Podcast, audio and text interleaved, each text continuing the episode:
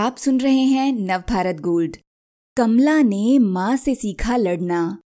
Democratic party की vice president candidate कहती हैं, माँ संघर्ष, गैर बराबरी और इतिहास जानती थीं। वो इंसाफ पसंद थी। मैंने भी उनसे ये सीखा। मृत्युंजय राय। उसे दौड़ने दो श्यामला। जब कमला हैरिस छोटी थीं तो उनके पिता डोनाल्ड हैरिस माँ श्यामला से यही कहते। फिर वो कमला की ओर मुड़ते और बोलते, भागो कमला, जितनी तेज़ी से भाग सकती हो भागो। फिर तो कमला हवा से बातें करने लगती। चेहरे पर हवा के झोंके पड़ते और कमला को लगता, वो कुछ भी कर सकती हैं, किसी भी असंभव को संभव। पचपन साल की कमला अब तक कई ऐसे कमाल कर चुकी हैं। 2017 में सीनेट में पहुँचने वाली वो दूसरी अफ्रीकी अमेरिकी और पहली भारतीय अमेरिकी महिला नेता और इससे पहले कैलिफ़ोर्निया की अटॉर्नी जनरल बनी। तब भी उन्होंने असंभव को संभव किया था। उनसे पहले कोई महिला इस पद पर नहीं पहुँची थी। फिर से उनके सामने एक और असंभव को संभव करने की चुनौती है। वो डेमोक्रेटिक पार्टी की तरफ़ से कुछ महीनों में होने जा रहे राष्ट्रपति चुनाव में वाइस प्रेसिडेंट पद की उम्मीदवार होंगी। ये मौका उन्हें संघर्षों के बीच आगे बढ़ते रहने की वजह से ही मिला है। उनके दोस्त कोरी बुकर कहते हैं, कमला को अपना रास्ता खुद बनाना पड़ा। वो जहाँ हैं, वहाँ तक पहुँचने के लिए कमला ने कई अवरोधों का सामना किया। ऐसी पोजीशन पर बैठे दूसरे लोगों को इन चुनौतियों से नहीं जूझना पड़ता। डेमोक्रेटिक पार्टी की तरफ़ से प्रेसिडेंट पद के दावेदार जो बाइडेन भी इस बात को खूब समझते हैं। उन्हें पता है कि कमला असंभव को संभव कर सकती हैं। इसीलिए उन्हें अपना रनिंग मेट चुनने के बाद बाइडेन ने कहा, वो डोनाल्ड ट्रंप को जवाब देने के लिए सबसे योग्य साथी हैं। अभी तक के चुनावी सर्वे में ट्रंप की हालत कमज़ोर दिख रही है।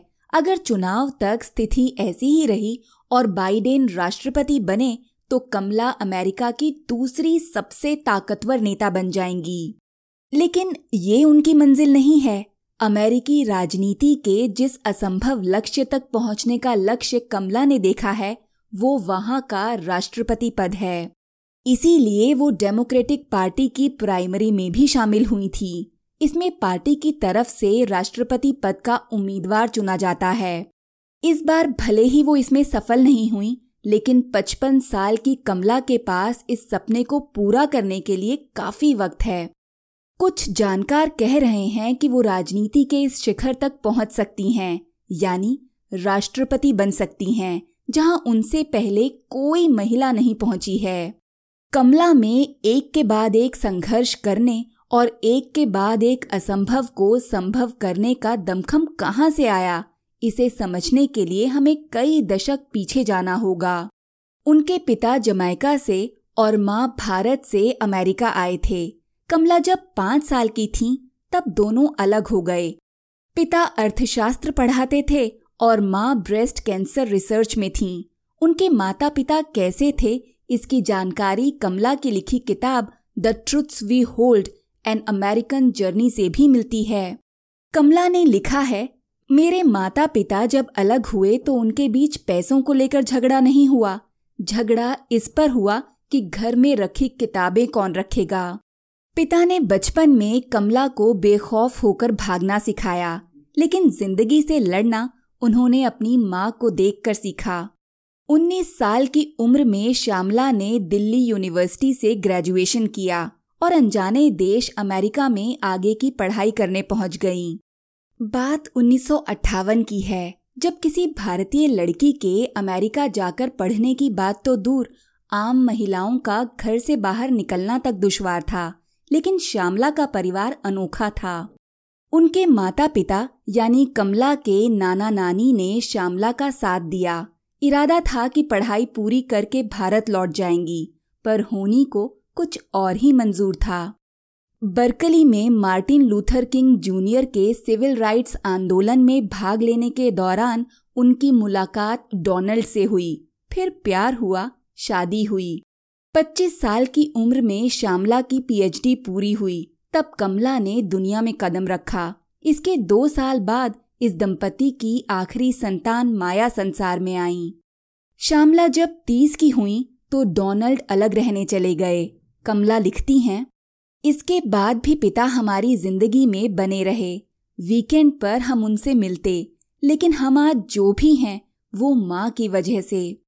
मेरी माँ के दो ही लक्ष्य थे। अपनी दोनों बेटियों को बड़ा करना और ब्रेस्ट कैंसर का नामो निशान मिटाना।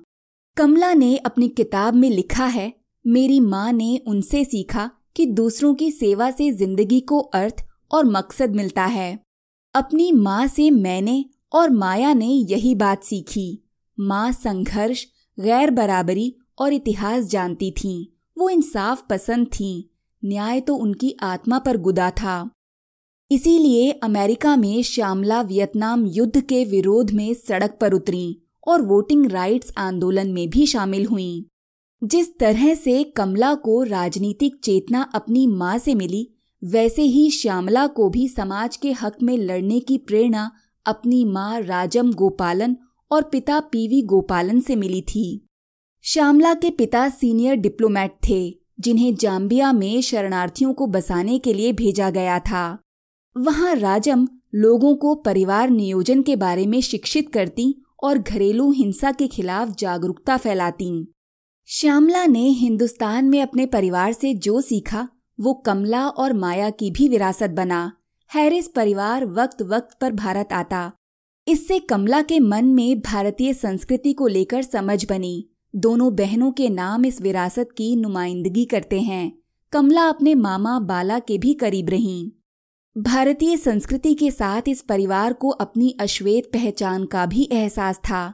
कमला की माँ को पता था कि वो दो अश्वेत लड़कियों की परवरिश कर रही हैं। श्यामला जानती थीं कि अमेरिका में उनकी बेटियों को अश्वेत माना जाएगा, इसलिए उन्होंने दोनों की परवरिश इस तरह से की ताकि वे आत्मविश्वासी बने, खुद पर भरोसा करें। कमला की माँ आज दुनिया में नहीं है, लेकिन उनकी सीख आज उन्हें उस मंजिल के बेहद करीब ले आई है, जिसका सपना अमेरिका का हर राजनेता देखता होगा। इस तरह के और दिलचस्प पॉडकास्ट सुनने के लिए विश्व की सर्वश्रेष्ठ Hindi infotainment service Nav Bharat gold पर लॉगिन कीजिए। गोल्ड के पॉडकास्ट का खजाना मिलेगा नव भारत गोल्ड डॉट कॉम पर।